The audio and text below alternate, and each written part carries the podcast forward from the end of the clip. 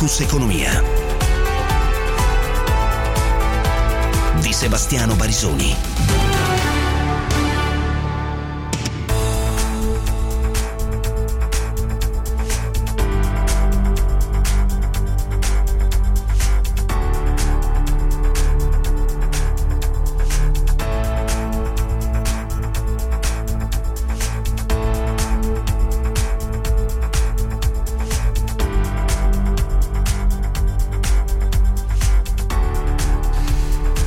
17, 9 minuti, inizia la prima puntata della settimana di Focus Economia, i temi di questa giornata economico-finanziaria. Parleremo anche eh, di operazioni, mentre chiaramente tutta l'attenzione è relativa alla campagna vaccinale, anche sul fronte economico, le tensioni delle categorie che anche oggi eh, hanno e stanno manifestando a Roma, le richieste di riapertura.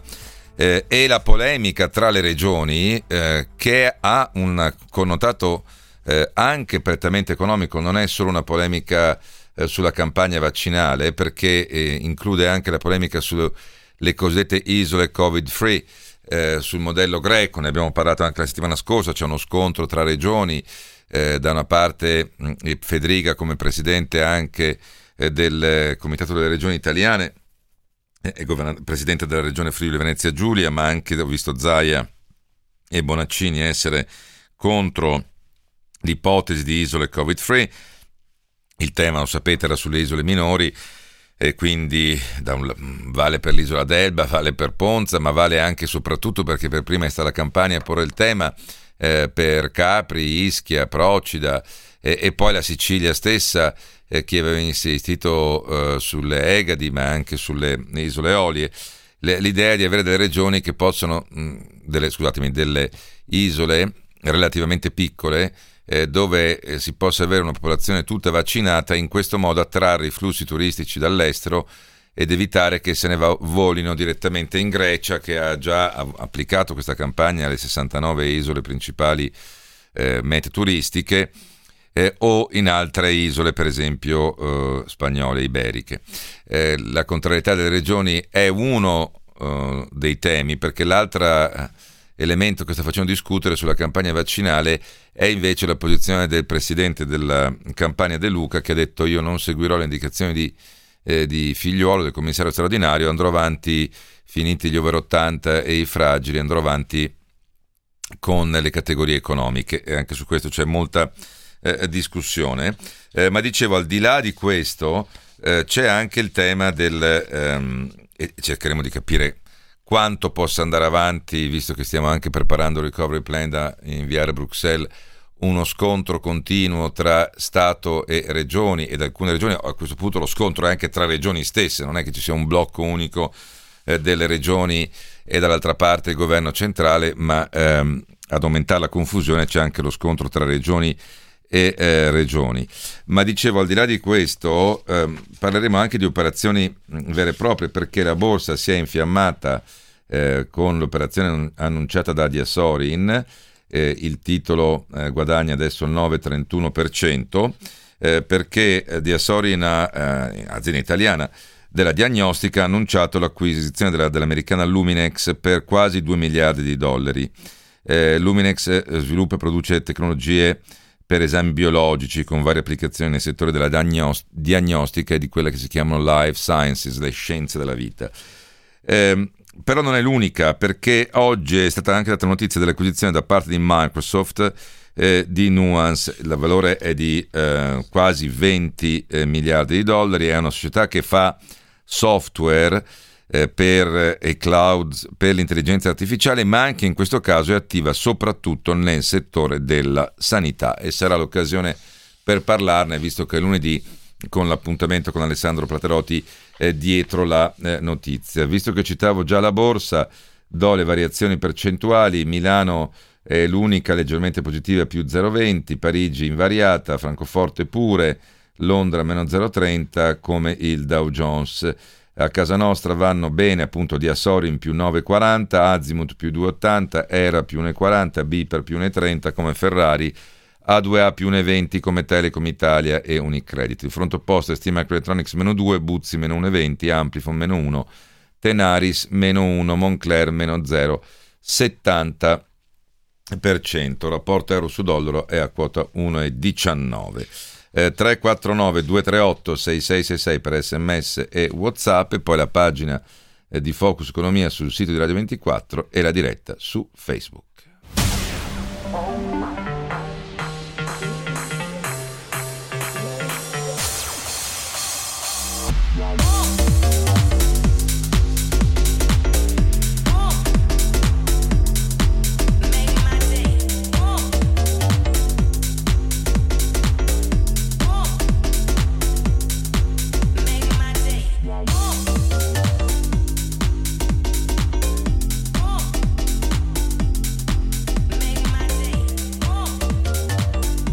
Dunque, eh, andiamo con le altre notizie in eh, breve. Per quello che riguarda, come sempre, le notizie di eh, carattere internazionale, oggi non c'è eh, moltissimo.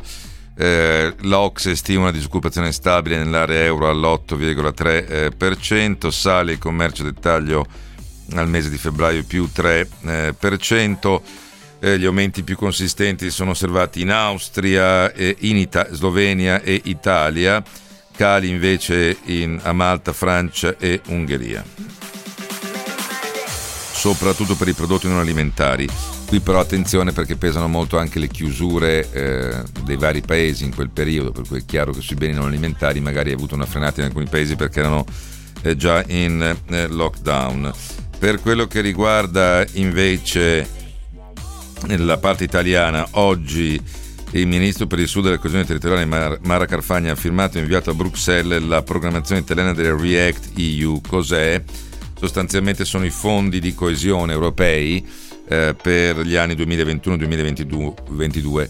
L'Italia ha la quota più alta a livello assoluto, sono eh, 13 miliardi e mezzo su 47 e mezzo ed è tra i primi paesi ad aver comunicato alla Commissione europea il suo piano per utilizzare i eh, finanziamenti la voce mm, principale sono 4 miliardi legata alla decontribuzione dei contratti del lavoro nel nostro mezzogiorno, quindi la possibilità di assumere mm, senza pagare i contributi. E a proposito del Recovery Plan eh, o, o PNRR che dobbiamo presentare mm, entro due settimane a Bruxelles, su cui ci sono già state interlocuzioni Ehm, da questo punto di vista con Bruxelles, come ricordavamo, i vari dossier sono già stati in parte inviati per avere un primo giudizio informale. uno dei temi, sapete, è la digitalizzazione, oltre che l'economia sostenibile, uno dei, dei, dei grandi filoni.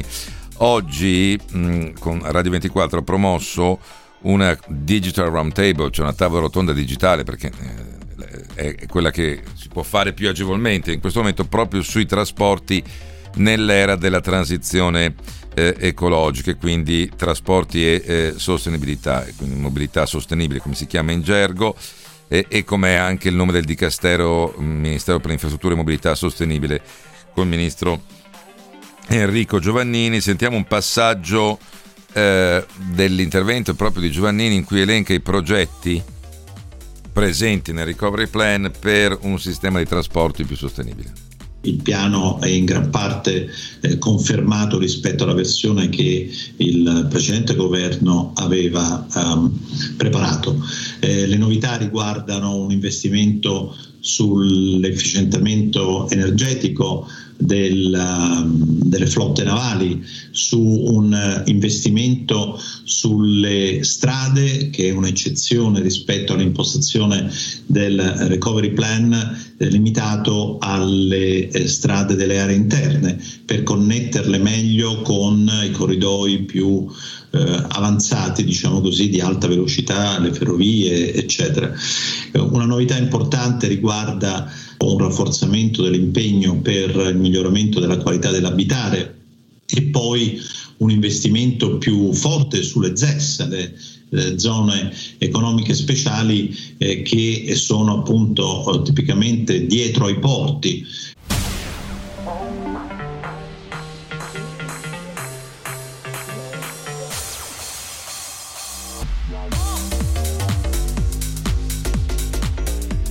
Allora, per quello che eh, riguarda invece le imprese italiane, mh, dopo il rapporto del fine settimana del Centro Studi Confindustria, oggi anche eh, l'indagine della Banca d'Italia che è stata realizzata tra il 25 febbraio e il 19 marzo, eh, ha coinvolto imprese italiane dell'industria e dei servizi con almeno 50 addetti. Eh, dunque c'è un miglioramento dei giudizi nel primo trimestre rispetto alla rilevazione fatta a fine del 2020 ehm, e in particolare eh, una, alla ripresa della domanda hanno contribuito, secondo i vari intervistati, l'industria manifatturiera, come ricordiamo da tempo, sospinta anche dalla componente estera.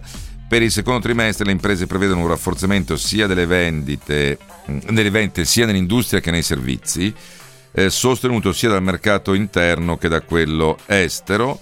Eh, c'è anche un miglioramento della differenza tra chi intende aumentare gli investimenti e chi invece intende diminuire, ridurre eh, gli investimenti sia nei primi sei mesi del 2021 che nell'intero anno. Allora, invece, per quello che riguarda i mutui, come eh, comunicato oggi dal CRIF, c'è un aumento delle richieste di mutui che è sempre mm, nel 2020, più 2,8%, che in generale è un bel segnale perché tu richiedi un mutuo quando ritieni di poterlo pagare e che ci siano le condizioni per fare un investimento, spesso il mutuo immobiliare.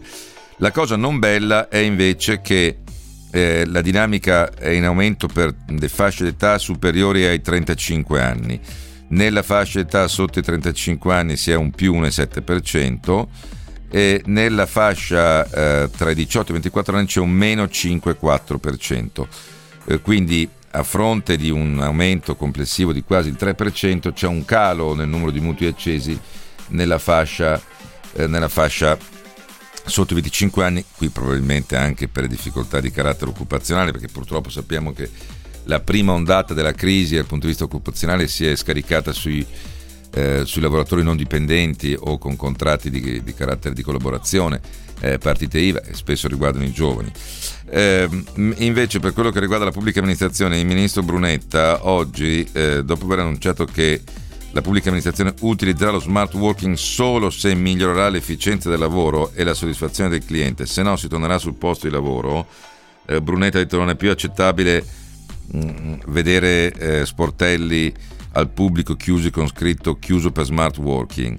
Eh, io sono stra d'accordo con Brunetta anche perché mh, mm, insomma, le attività del privato vanno avanti misto, una parte in presenza, una parte eh, in smart working, però insomma questo non può compromettere l'efficienza dell'ufficio, cioè lo smart working se riesce a garantire lo stesso tipo di di produttività, non se poi l'ufficio è chiuso, la pratica si blocca e la scritta è smart working. Allora non è smart working, non stai lavorando e basta se poi l'ufficio non funziona, abbiate pazienza.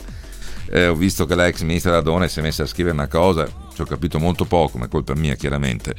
Ehm, e quindi eh, Brunetta mh, mm, ha detto insomma se no si tornerà al posto di lavoro nel frattempo sempre il ministro Brunetta ha stimato che per ripristinare il turnover nella pubblica amministrazione ci vogliono 150.000 assunzioni l'anno.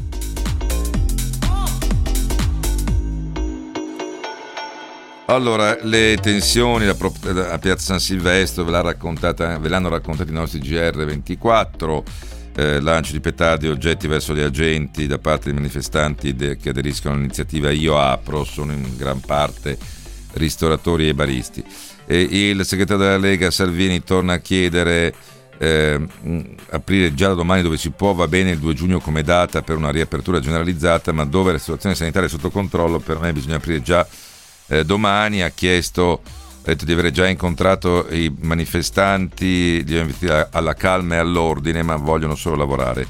Il eh, presidente della conferenza delle regioni, Massimiliano Federiga, dice oggi Mm, c'è uno scollamento tra una fetta importante della popolazione e le istituzioni.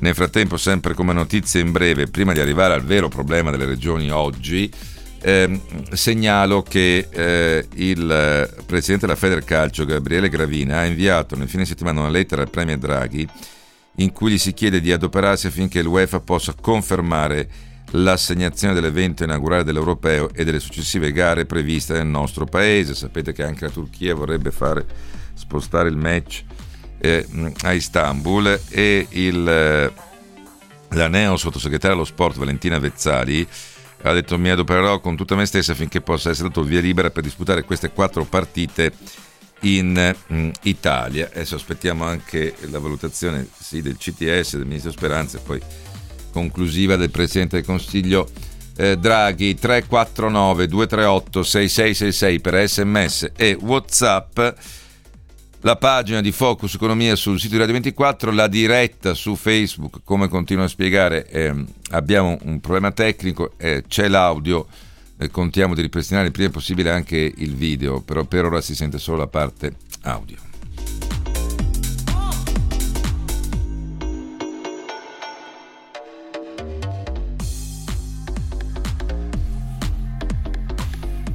E allora, dicevo 17-24 minuti, primo tema, lo sconto tra le regioni.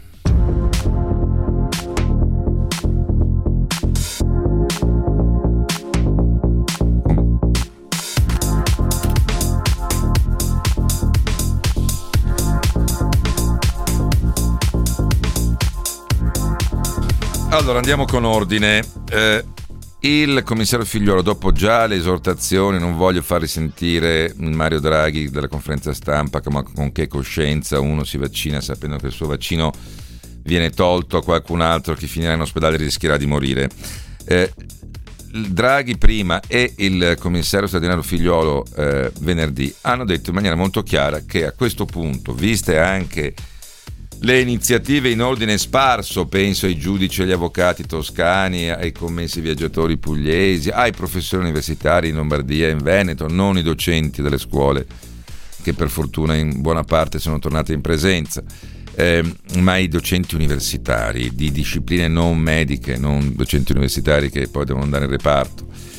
Eh, vista la eh, scarsa capacità di organizzare una campagna vaccinale un- omogenea, il metodo, chiamiamolo israeliano, chiamiamolo quello del Lazio che l'aveva applicato, è quello di andare per priorità, ma non, non così per un motivo generico, perché la stragrande maggioranza dei ricoveri e ahimè dei morti si concentra nella fascia che ha più di 70 anni.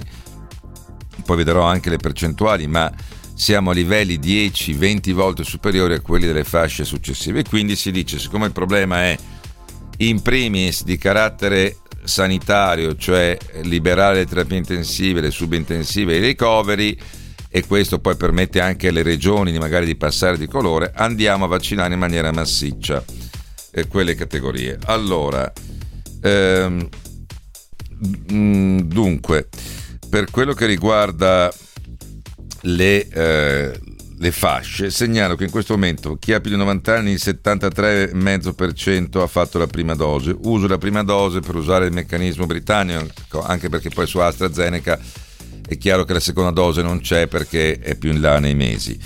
Allora, il 73,5% ha avuto la prima dose, anche tra gli 80 e 89 siamo al 74,5%.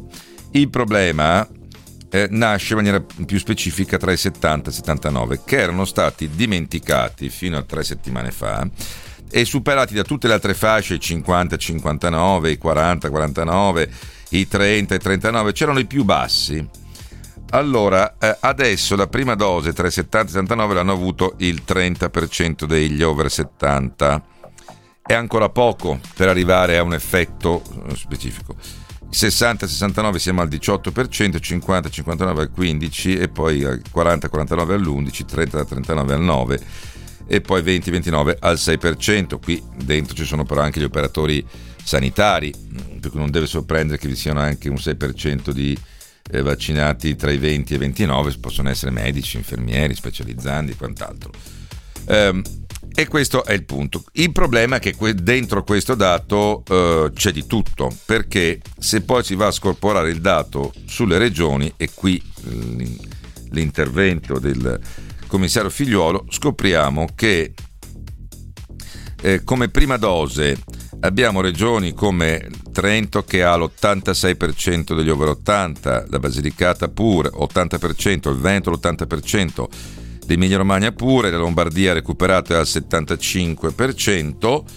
Eh, e poi però scendiamo e vediamo che ci sono eh, regioni come la Campania che ha il 63%, cioè tra il Veneto e l'Emilia, così fanno due regioni con due colori politici diversi che sono l'80% e la Campania di over 80 ci sono 17 punti percentuali di differenza. No? Per non parlare poi di Sicilia che ha vaccinato il 45%, cioè la Sicilia è riuscita a vaccinare la metà degli over 80 rispetto al Veneto e all'Emilia Romagna quasi. No? È inaccettabile. La Calabria al 48, la Liguria al 57. La Liguria viaggia a 23 punti percentuali di differenza tra mh, mm, il Veneto e l'Emilia. Eh, andiamo agli over 70 e qui che è l'iniziativa più forte del governo. E anche qui vediamo che se il Veneto è in testa con il 37%, la Toscana il 31%, il Lazio il 30%, prendo regioni abbastanza omogenee, la Puglia è appena al 4%, la Lombardia al 5,8%, la Campania al 27%. Quindi ci sono regioni che hanno, non hanno ancora iniziato la campagna vaccinale degli over 70, cioè le cifre considerate sono solo quelle di operatori sanitari RSA, mentre altre sono arrivate già, penso al Veneto, quasi al 40%, la Toscana al 31%. Il Veneto ha annunciato oggi, poco fa, che chiude la campagna vaccinale degli over 80 eh, questa settimana. Allora, Marzio Bartoloni del Sole 24 Ore, buonasera innanzitutto. Ciao, buonasera, buonasera a voi. Vediamo perché ho, ho citato queste dosi, al di là delle... Ehm, delle dosi, delle, queste percentuali arriveranno 2 milioni e 200 mila dosi, figliuolo ha detto eh, questa settimana faremo 315 mila inoculazioni al giorno, perché le differenze sono enormi, Marzio, cioè fossimo un paese in cui la media più o meno è quella, questa è la media di Trilussa, cioè quello che ha due polli, quello che ha zero polli, ognuno ha un pollo, cioè tra appunto Veneto al 37 sugli over 70 e mh, mm, Lombardia al 6 o Campania al 26 una cosa, ma sugli over 80 è ancora peggio perché gli over 70 uno può dire erano prioritari altre fasce. Qui si va da Veneto ed Emilia all'80%, Lombardia al 75% e poi appunto Campania al 63%, Liguria al 58%, Calabria al 48%, Sicilia al 45%. A me sembrava di buon senso l'idea di figliuolo, andate avanti per fasce di età così evitiamo le categorie che vi siete inventate, alcune regioni, non tutte in queste settimane. Eppure, eppure oggi a rompere le uova nel paniere è arrivato eh, il, presidente della campagna Vincenzo De Luca, non certo forte dei suoi dati, perché la campagna è indietro soprattutto nella parte over 80, eh, ma anche in quella over 70 a 10 punti in meno rispetto al, al Veneto, eppure lui dice no, eh, andremo a vaccinare, non vaccineremo superati gli over 80 per fasce di età, ma per fasce economiche. La Campania è stata una regione estremamente rigorosa, fra le più rigorose d'Italia. Ma una cosa è il rigore, un'altra cosa è la stupidità. Ho finito di parlare mezz'ora fa, stavo in macchina con il commissario Figliuolo, gli ho detto che una volta completati gli ultra ottantenni, noi non intendiamo procedere per fasce di età esclusivamente, cioè dedicheremo la struttura pubblica a curare i fragili, a curare le persone anziane, ma lavoreremo su due piani. Lavoreremo anche sui settori economici perché se decidiamo di andare avanti solo per fasce di età, quando avremo finito le fasce di età, l'economia italiana sarà morta. Allora, siccome abbiamo deciso che dobbiamo privilegiare intanto un comparto importante dell'economia campana che è quello turistico e non possiamo vaccinare ad agosto perché se no abbiamo perduto un altro anno turistico, noi procederemo esattamente come abbiamo deciso di fare. Quindi priorità assoluta ultra ottantenni e fragili, quindi ci saranno strutture della sanità pubblica dedicate a questo obiettivo, ma ci sarà un'altra parte delle strutture pubbliche che si impegnerà a vaccinare i settori economici perché abbiamo bisogno di tutelare la salute ma di dare anche il pane alla gente. Allora, ha risposto a questo il commissario eh, Figliuolo, ha detto che la campagna deve proseguire in modo uniforme a livello nazionale senza deroghe, deroghe ai principi che lo regolano, facendo riferimento all'ordinanza che indica le categorie prioritarie. L'obiettivo è quello di mettere al sicuro le persone fragili e le classi di età più anziane, che sono le più vulnerabili all'infezione. Più celermente si concluderà questa fase, prima si potrà procedere a vaccinare le categorie produttive, che tradotto per esempio vuol dire certo che puoi fare gli ottantenni, settantenni che ancora mancano alla Campania, settantenni soprattutto, eh, anche nelle isole se il tema è turistico, ma devi procedere in maniera uniforme. Poco fa è intervenuto anche il ministro Gelmini mh, mm, per quello che riguarda e ha detto, eh, eccola qua, la sto riprendendo, eh, ha, detto, ha invitato De Luca sostanzialmente a tenersi, serve il rispetto rigoroso delle priorità, esiste la conferenza Stato-Regioni eh, per, eh, che è importante in momenti complessi come quelli attuali, è il luogo giusto per chiarirsi e dirimere le eh, questioni, ma anche il presidente della conferenza delle regioni Massimiliano Federica eh, eh, si è detto d'accordo con il commissario figliuolo, quindi c'è un problema proprio tra le regioni, non è un problema solo tra regione e, e Stato centrale. Per quanto riguarda invece la domanda su eh, il Presidente De Luca, io credo che noi dobbiamo aderire a un piano vaccinale nazionale.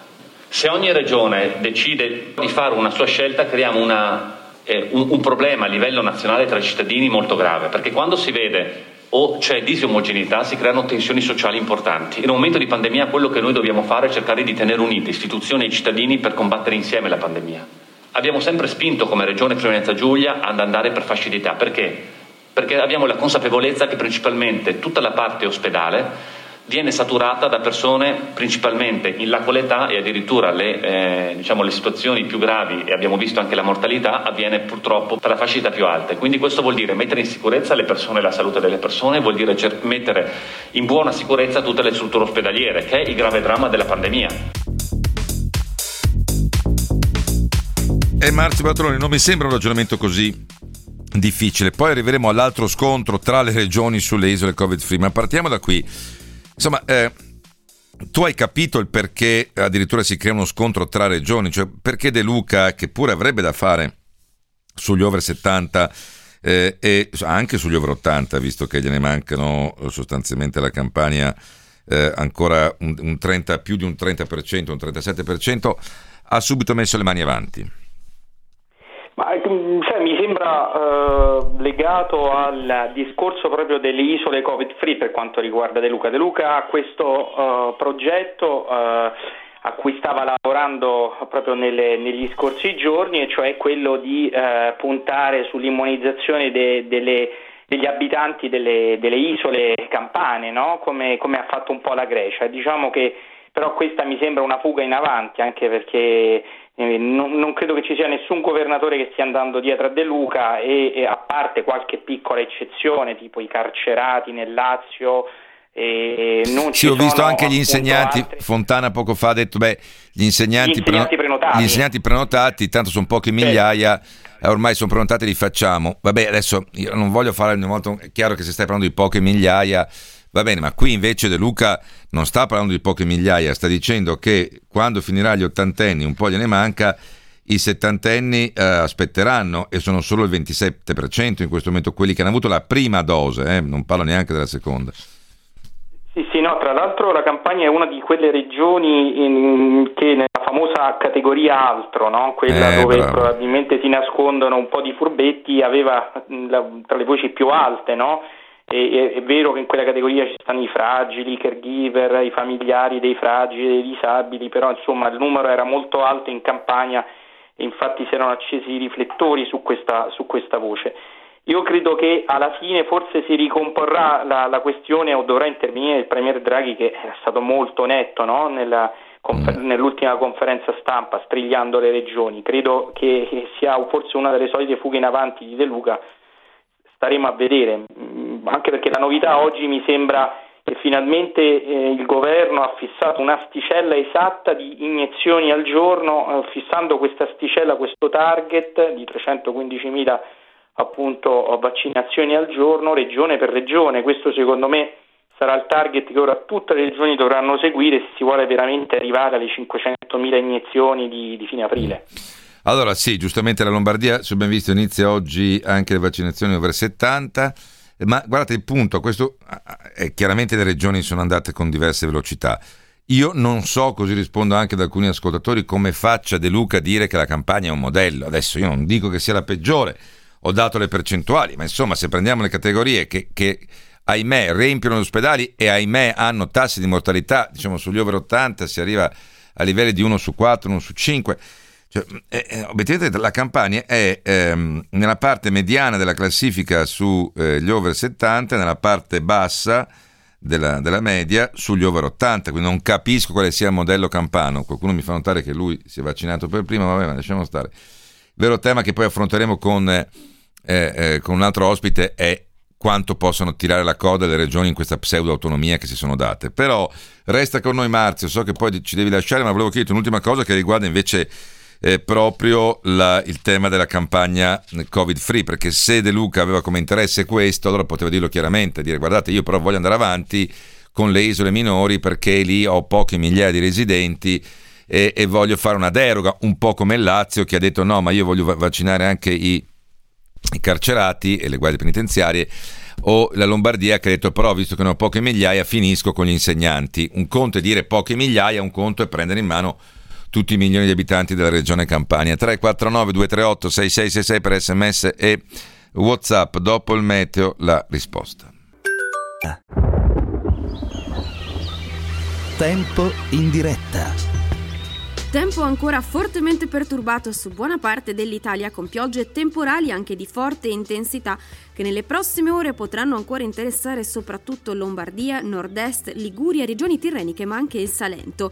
Andrà solo un po' meglio altrove ma in un contesto comunque instabile. Domani saranno ancora inizialmente il nord-est e le regioni centrali tirreniche ad avere le condizioni più instabili, con precipitazioni sempre frequenti, localmente anche a carattere temporalesco. Meglio altrove anche con ampio soleggiamento su Piemonte occidentale, Liguria di Ponente e Isole Maggiori.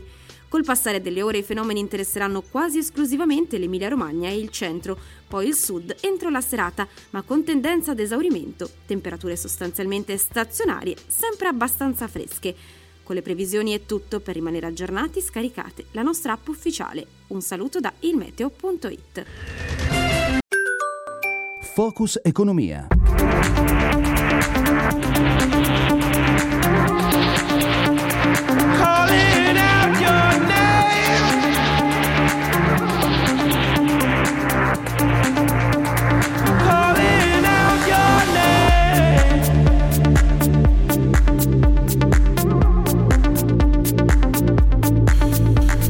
17.44 minuti. Allora, mentre molti ascoltatori mi fanno notare al 349 238 6666 che se vai avanti con le categorie prioritarie riesci anche a liberare gli ospedali e a tornare a riaprire per le categorie economiche, ma infatti questo è il punto, cioè tu puoi iniziare a vaccinare, a parte che categoria economica vorrei capire cosa significhi, perché per me è la cassiera del supermercato e chi lavora in banca, allora se dobbiamo essere non non l'avvocato, con massimo rispetto per l'avvocato, per il professore universitario o per il giornalista.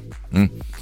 Cioè, chi ha a che fare con il pubblico. Però più tu sgravi gli ospedali, più riesci a riaprire e, ri- e riaprono anche i ristoranti bar. Comunque, Marzio Bartoloni, eh, ti chiedevo prima del, del metto, in realtà l'obiettivo è la campagna Covid nelle isole, dove si è sollevato un polverone perché gli ha detto di no eh, anche eh, Federica, no al alla campagna vaccinale solo per le isole, Bonaccini, Zai ha detto per noi le isole, per noi si chiamano Veneto, le isole Covid Free. Cioè, mh, è questo l'obiettivo finale? Alla fine De Luca, forse sbagliando forma e stile, pone pure una questione legittima. L'Italia è una destinazione turistica e, e deve competere con le altre mete turistiche come la Grecia che dicevamo ha vaccinato nelle isole minori tutti i suoi abitanti. Certo non andava posto così, potrebbe essere posto, come ha detto il ministro del turismo Caravaglia, successivamente alla vaccinazione delle, appunto, delle persone anziane più fragili, potrebbe essere una delle priorità da fare magari a inizio maggio, quando magari avremo più... E, e, e, insomma, mh, questo, questo potrebbe, potrebbe, essere il percorso. Secondo me forse eh, una delle ipotesi mh, legittime per...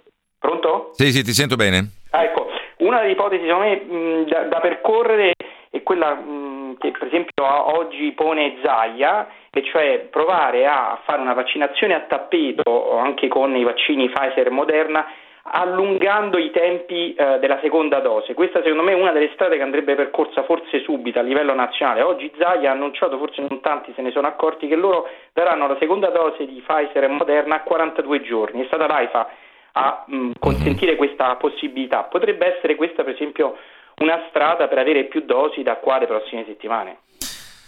Sì, per guadagnare tempo, diciamo, tra prima e seconda dose. Faccio notare che in Gran Bretagna proprio ancora non stanno facendo spesso la seconda dose su Pfizer e, eh, e moderna. Eh, sì, tu mm, in qualche modo ricordavi quanto dicevano altri, ascolt- stanno scrivendo altri ascoltatori, sì vabbè, però se gli abitanti di queste isole sono poche migliaia, i residenti, eh, beh, forse si potrebbe andare una piccola deroga. Altra cosa è chiedere per tutta la campagna le categorie produttive, che veramente adesso... Poi sulla base di che cosa? Una è una categoria più economica dell'altra. Cioè faccio un esempio. Eh, allora, eh, la cassiera del supermercato è chiaramente una categoria economica. La facciamo prima mh, mm, o dopo gli insegnanti, prima o dopo eh, i ristoratori, prima o dopo i baristi? Cioè questo che è assurdo, è per il motivo per cui in molti paesi Gran Bretagna, Israele, si sono mossi sulle fasce di età, oltre che sui pazienti fragili, i caregivers, eh, i disabili, perché eh, lì no, eviti qualunque interpretazione e qualunque pressione delle varie categorie, pressione che esiste anche in Campania. Nel ringraziare Marzio Bartoloni, però adesso faccio ascoltare mh, anche che cosa, eh, le altre dichiarazioni, però eh, resta un, un, tema sullo sfondo e non voglio neanche ipotizzare cosa potrebbe capitare con il recovery plan. Qui ormai mi ha scritto un ascoltatore, giustamente, è 15 mesi che siamo in stato di emergenza, ma ancora le regioni possono andare in ordine sparso. Eh, l'abbiamo visto con la scuola e per fortuna è intervenuto il decreto del governo dicendo anche in zona rossa si apre fino alla prima eh, media e in presenza e in zona arancione si va al 50% eh, anche le superiori, dal 50 al 75. La Puglia ha provato a fare una cosa un po' diversa non è riuscita a fare come anni, nei mesi passati di andare oltre con un'ordinanza più restringente perché è proibito. Ha detto però da, diamo la possibilità di eh, fare la didattica a distanza se uno lo chiede. Però se io metto in fila scuole, ogni regione interpretava i colori come voleva, chiudendo anche quando era gialla, arancione, altre invece cercavano di tenere aperto. Campagna vaccinale. Ogni regione ha interpretato le categorie altro, mi dispiace dirlo, alcune in maniera più virtuosa, lo vediamo dalle percentuali di eh, vaccinati sopra gli 80 e sopra i 70, altri includendo persone che non erano mh, in queste fasce e non erano neanche personale sanitario. Quindi il problema di quanto può durare una, io facevo la battuta, una guerra, se siamo in guerra, fatta con gli eserciti regionali, con la leva regionale, si sarebbe detto una volta, eh, è un tema perché a questo punto mm, fa bene il, ministro Gelmini a dire mm, c'è la conferenza Stato-Regioni. Eh, Federica che rappresenta adesso, ha preso posto di Bonaccini in tutte le regioni, eh, dice attenzione, ha ragione figliolo, però poi lo stesso Federica dice le isole covid free serve equità nel paese, Bonaccini ha detto eh, al ministro Caravaglia dica no alle isole covid free, De Luca ha detto noi andiamo avanti invece con le isole covid free ehm, eh, non chiederà l'autorizzazione a nessuno, né a Roma, né a Bruxelles, né alle Nazioni Unite. Ora, questo dà già l'atteggiamento di una campagna, in questo caso, che si sente uno Stato a sé. Faccio notare che pur con quella cavolo di riforma disastrosa dell'articolo quinto fatta dall'allora governo di centrosinistra per scimmiottare le istanze della Lega facendola male perché ha creato un casino di sovrapposizioni, non siamo ancora una repubblica né federale all'americana né federale alla tedesca e che esiste uno Stato nazionale, che l'istruzione è nazionale, che le forze armate sono nazionali, la sanità come competenza, a mio avviso, purtroppo in molti casi è andata alle regioni, cioè queste dichiarazioni, ho capito che De Luca ci ha abituato a, a così, a dichiarazioni roboanti, ma non chiederemo l'autorizzazione a nessuno, né a Roma, né a Bruxelles, né alle Nazioni Unite. Oh, De Luca, i vaccini arrivano da Roma e da Bruxelles, come fai a non chiedere l'autorizzazione a nessuno? Qui a mio avviso c'è un problema di fondo di cui parleremo dopo il traffico. Focus Economia.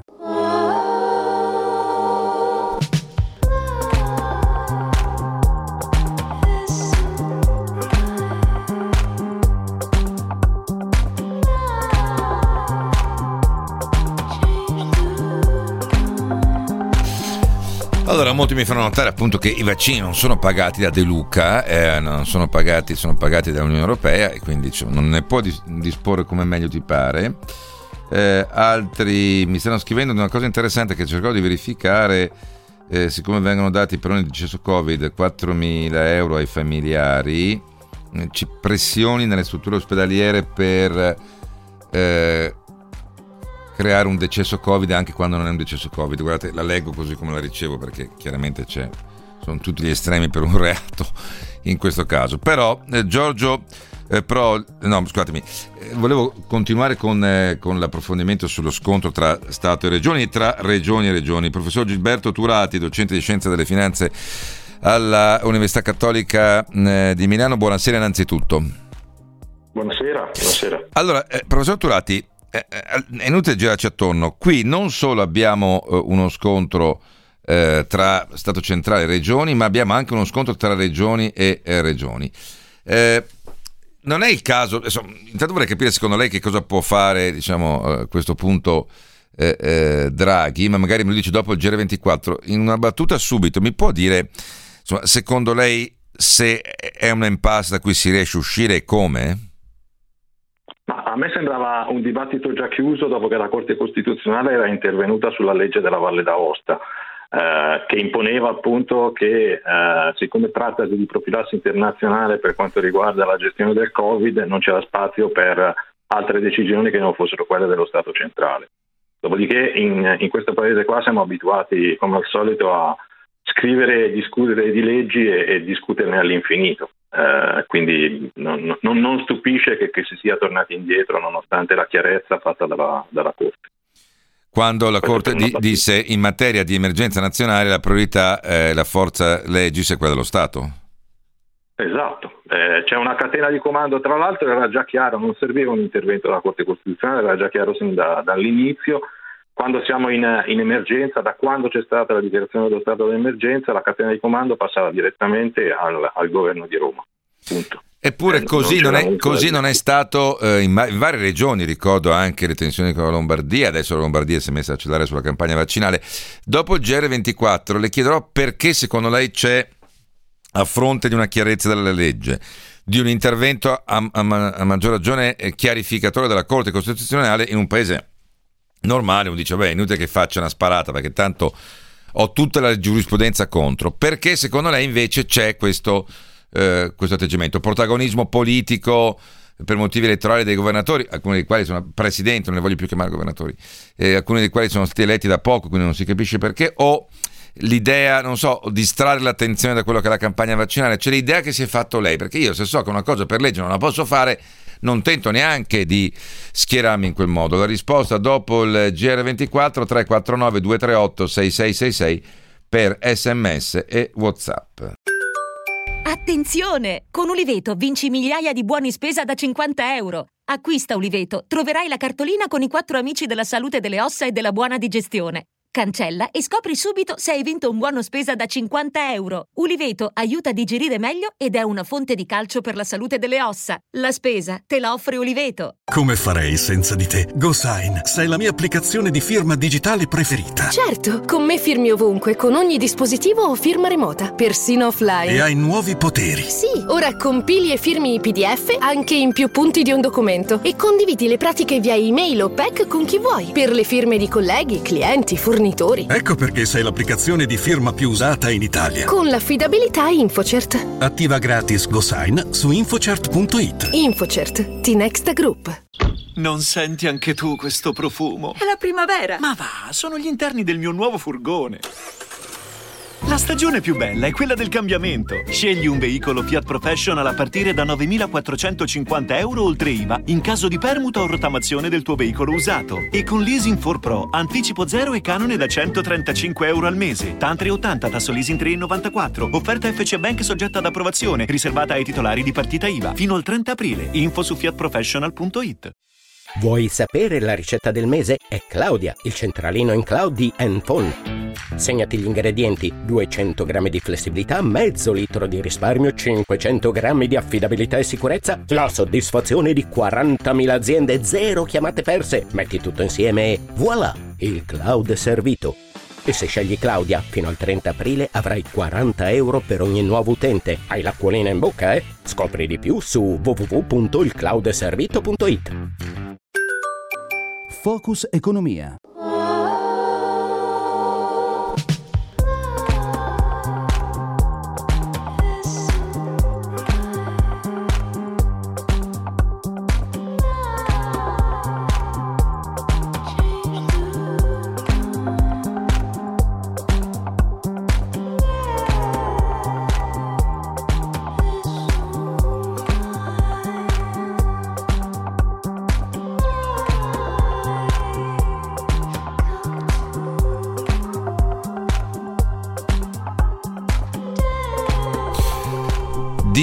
18 e 8 minuti. Dunque, professor Turati, nel frattempo sono arrivati molti messaggi. Allora cerco di riepilogare. Lei ha detto sullo scontro tra eh, Regione Campania e Governo centrale eh, sulle vaccinazioni, sul eh, tipo di campagna vaccinale. La risposta di Figliuolo, che ha detto bisogna andare avanti in maniera uniforme, anche la risposta di Federica come Presidente della Conferenza delle Regioni e anche eh, per quello che riguarda eh, il Ministro Gelmini ha detto eh, c'è la conferenza Stato-Regioni e poi lo scontro tra regioni sulle isole Covid-free, che forse era il vero obiettivo di, eh, di De Luca, ma poteva dirlo.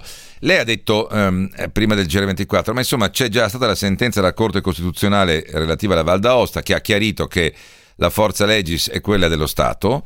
Eh, e, ha, e, e, comunque era già previsto senza neanche ricorrere alla Costituzione. E allora perché uno ci tenta? Perché la domanda che l'ho fatto io, forse ingenua, ma se io so che c'è già una sentenza della Corte Costituzionale, c'è comunque eh, la possibilità, visto lo stato d'emergenza, che lo Stato abbia la supremazia sulle leggi regionali, perché vado avanti?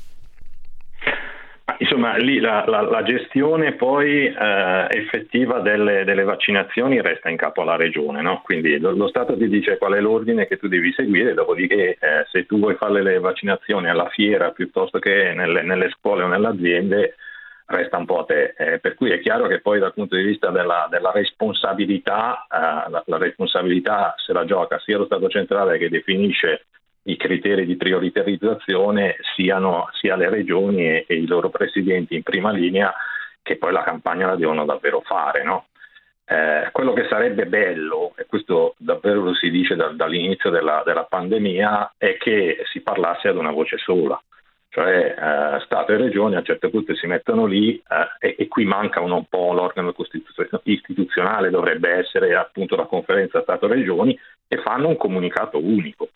Queste fughe in avanti da, da parte dei, dei, dei vari protagonisti non fanno altro che aumentare il grado di confusione che, mi permetta, è già piuttosto alto e che in parte è stato dettato, e, e questo mi, mi sembra che, che vada detto, anche dalle, dalle, difficoltà della scienza, no? cioè, qui eh, si sta dando per scontato che, che le cose eh, siano, siano, chiare, però la, la, la, comunicazione sui vaccini, anche dal punto di vista scientifico, che in parte ha come dire, orientato le scelte delle regioni all'inizio, sono state quelle di usare l'AstraZeneca per alcune categorie e di andare avanti col Pfizer per altre, no? e questo ha determinato mm. dire, l'andamento anche delle campagne vaccinali.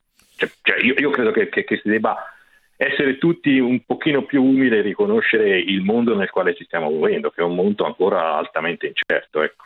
E senti, non una battuta, ma il, il governo centrale potrebbe fare qualcosa di più, una forzatura, avvocare a sé, so, un'iniziativa anche di carattere legislativo? Ma non, non serve, c'è l'articolo 120 della Costituzione che già parla di poteri sostitutivi. Mm. Quindi in base a, a, quello uno potrebbe dire, siccome ci sono, adesso io non sono un giurista, ma mi pare che si richiami pericoli gravi per la sicurezza pubblica, per esempio, no? o, l'incolumità, a quel punto interviene lo Stato e dice si fa così, si fa.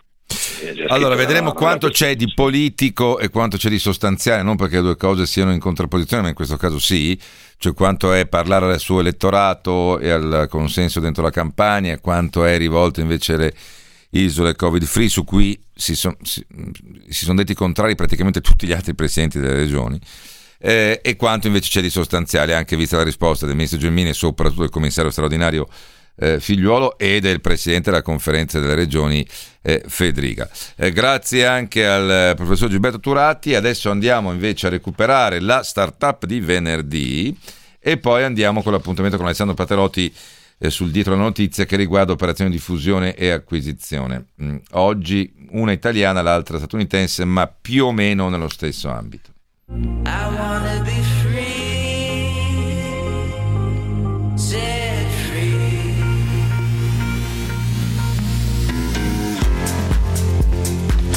Allora, venerdì ero riuscito solo a annunciarlo e quindi eh, recupero volentieri. Grazie a Giorgio Proglio, amministratore delegato di Tabui. Buonasera innanzitutto. Buonasera a lei, buonasera a tutti voi, grazie. Dunque, che cos'è Tabui? Quanti siete? Chi eh, vi ha aiutato a fondarla come soldi? Quanto fatturate? Un fiorino. E quanti anni ha lei? E un fiorino. Sì. Allora, io ho 46 anni e mi occupo di digitale da, da 20 anni. Mm-hmm. Tabui è un'app unica nel suo genere perché per farla breve permette di geolocalizzare l'utente e dare tutte le informazioni del territorio italiano all'interno di un'unica app attraverso anche la realtà aumentata, quindi molta innovazione tecnologica all'interno del nostro progetto. Siamo nati a fine 2019, la startup è di dicembre 2019, primo anno a regime 2020 con un fatturato di 300 mila euro circa è in chiusura adesso il bilancio e un previsionale 2021 un milione e mezzo, Però, eh, nonostante il periodo. Dove siete partiti? Cioè, dove avete sede? Allora, la sede principale è ad Alba, quindi in provincia di Cuneo, nelle Langhe. Sì. Siamo partiti di qua perché essendo un'app prevalenza turistica siamo partiti a mappare il primo sito UNESCO qui che abbiamo in zona, che è quello dei paesaggi vitivinicoli di Langhe e Monferrato e Roero, mm-hmm. per poi andare a mappare tutta l'Italia ad oggi.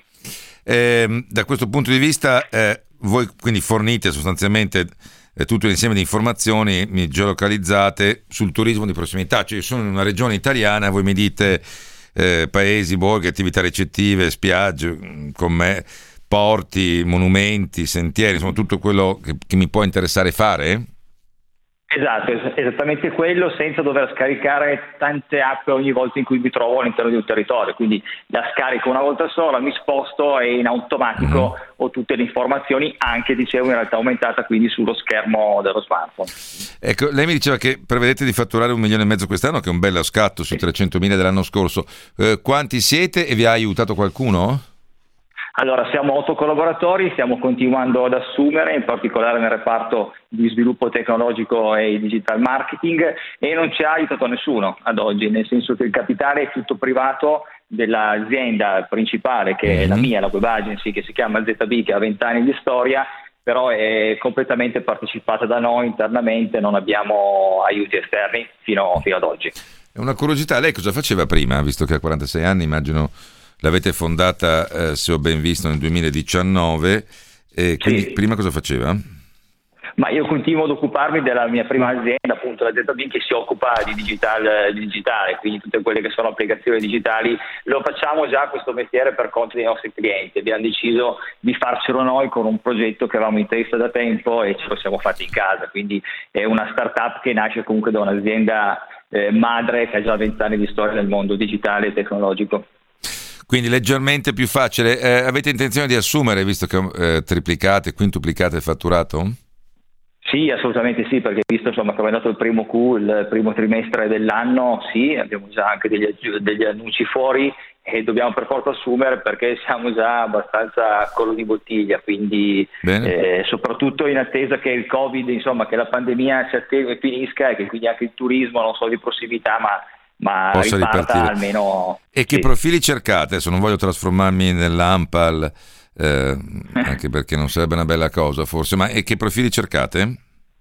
No, sicuramente è molto utile anche per noi perché non troviamo.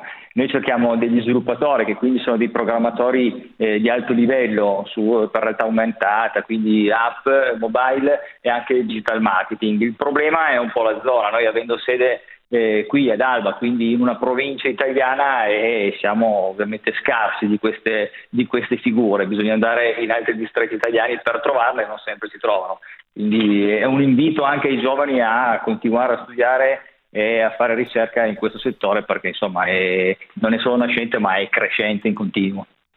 Sì, ehm, ecco da questo punto di vista sappiamo perché raccontiamo sempre il rapporto Excelsior del cosiddetto mismatching, il mancato incrocio tra domanda e offerta, cioè abbiamo tanti disoccupati ma spesso anche di bassa qualificazione o di qualificazioni che non sono cercate dal, dal mercato. In bocca al lupo a lei, agli otto eh, dipendenti, nella speranza che aumentino, grazie anche a Giorgio Proglio, amministratore delegato di eh, Tabui.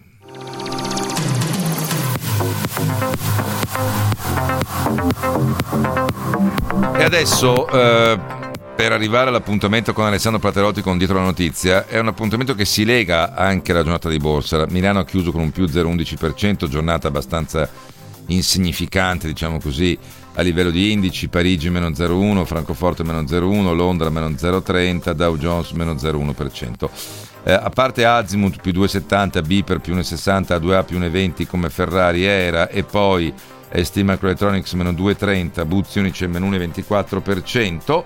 Il caso della giornata si chiama Diasorin che ha guadagnato il 9,60% e da qui partiamo il maggior titolo, maggior rialzo tra i titoli di maggiore capitalizzazione e da qui partiamo per l'appuntamento con dietro la notizia.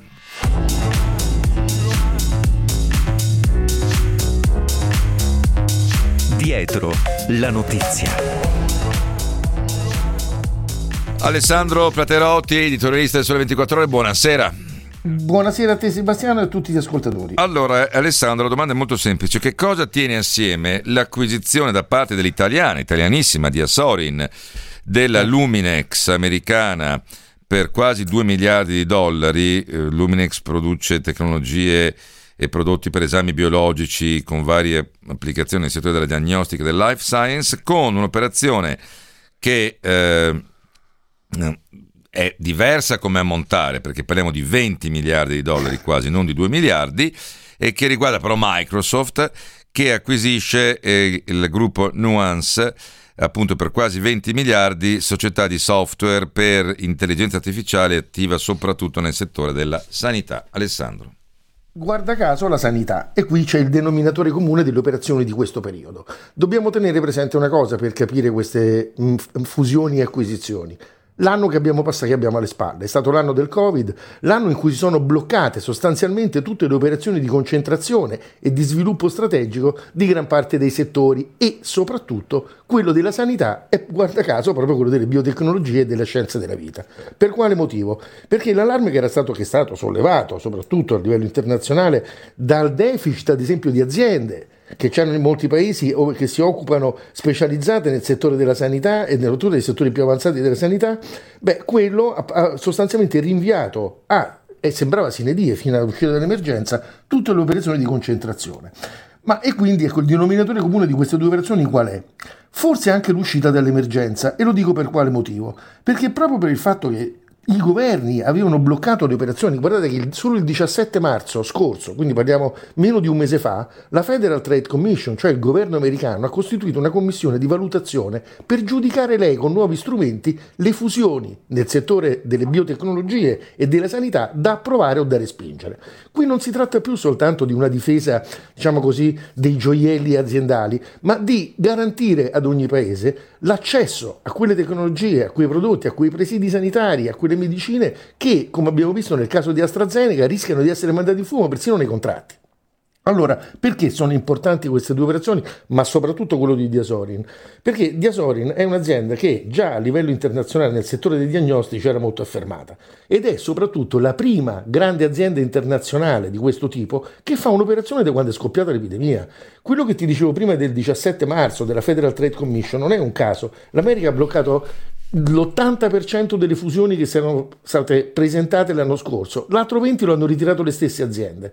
Quindi questo che passo è? È un passo intanto importante sotto il profilo industriale, perché naturalmente apre grandi prospettive, al prodotto Italia, un'azienda che per quanto ormai la possiamo chiamare italo-americana, perché il 53% del fatturato dopo questa operazione sarà in mercato nordamericano, ma soprattutto perché è quella che è più dinamica a livello internazionale. Fra l'altro c'è un'occasione perduta perché la Diasorin un anno fa stava cercando di acquistare un concorrente, il principale concorrente europeo che era in Olanda, che si chiamava Kiagen, fra l'altro, tra parentesi, Kiagen, che è un'azienda olandese ora diventata americana perché poi l'hanno comprata gli americani, è persino partecipata dalla Banca d'Italia, che ha acquistato una quota all'interno del capitale della Kiagen. Ora, Kiagen non è un'azienda italiana, chissà, speriamo che un giorno Banca d'Italia compri anche quote in aziende biotecnologiche italiane, però dà il segno di dove sta andando la catena del valore, soprattutto in questo settore.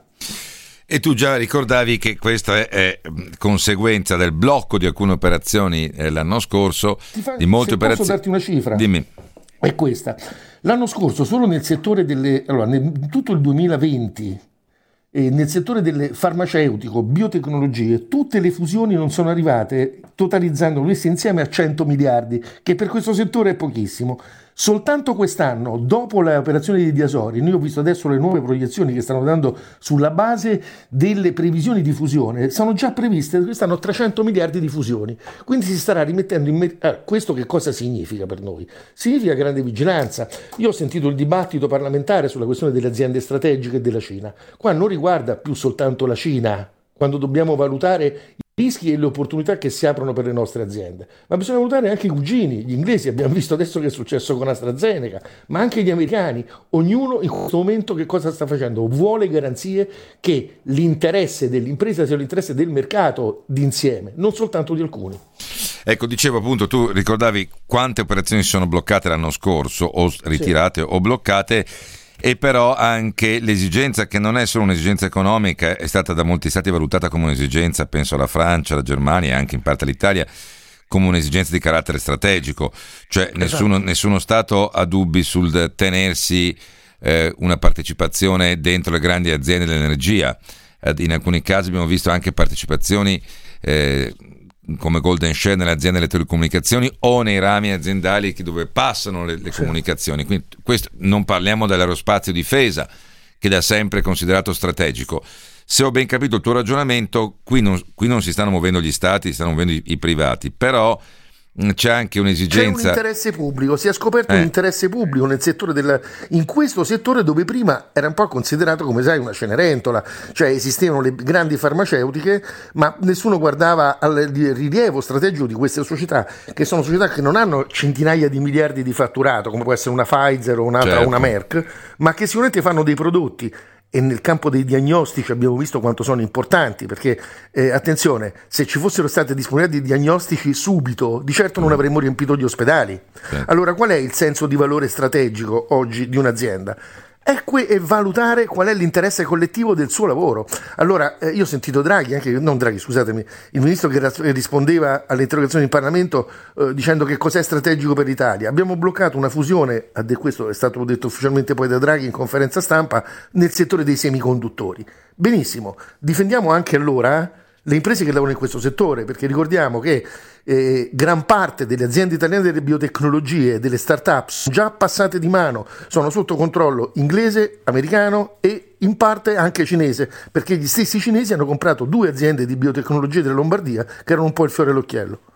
Sì, e tra l'altro tu ricordavi giustamente che fino a, al pre-Covid anche l'Italia, che pure ha un record di esportazioni eh, in valore superiore anche alla Germania nel farmaceutico, e ha poi ehm, nella parte delle forniture, della catena, perché non c'è solo la ricerca pura, ma c'è poi tutto, come stiamo scoprendo, tutta la, la filiera eh, dell'infilamento, comunque dei macchinari, ha nel distretto di Mirandola, diciamo nel distretto emiliano del biomedicale, altre punte d'eccellenza, ma erano aziende, strutture più piccole che fornivano componentistica, che fornivano, ma che nessuno ha mai visto in questi anni strategica l'interesse nazionale come invece il petrolio, aerospazio difesa eh, telecomunicazioni e quant'altro. E invece già mh, mm, mm, l'ingresso... Ma vedi, anche c'è un altro aspetto reitera... che voglio sottolineare. Dimmi. Il governo italiano se ne è accorto un po' tardi, secondo me, di, questo, di, questa opportunità che c'era di investire in nuovi settori e di aiutare questi settori. Dico tardi perché? Perché soltanto 20 giorni fa il governo ha avuto l'autorizzazione dalla Commissione europea questo è importante che gli ascoltatori lo tengano ben presente perché è stata la prima volta che il governo finalmente ha chiesto questo, per aiuti di Stato pari a 27 milioni di euro a favore delle aziende italiane operanti nel settore biotecnologie e ricerca sul Covid. È la prima volta che si fa un aiuto di Stato finalmente teso al futuro e all'interesse collettivo.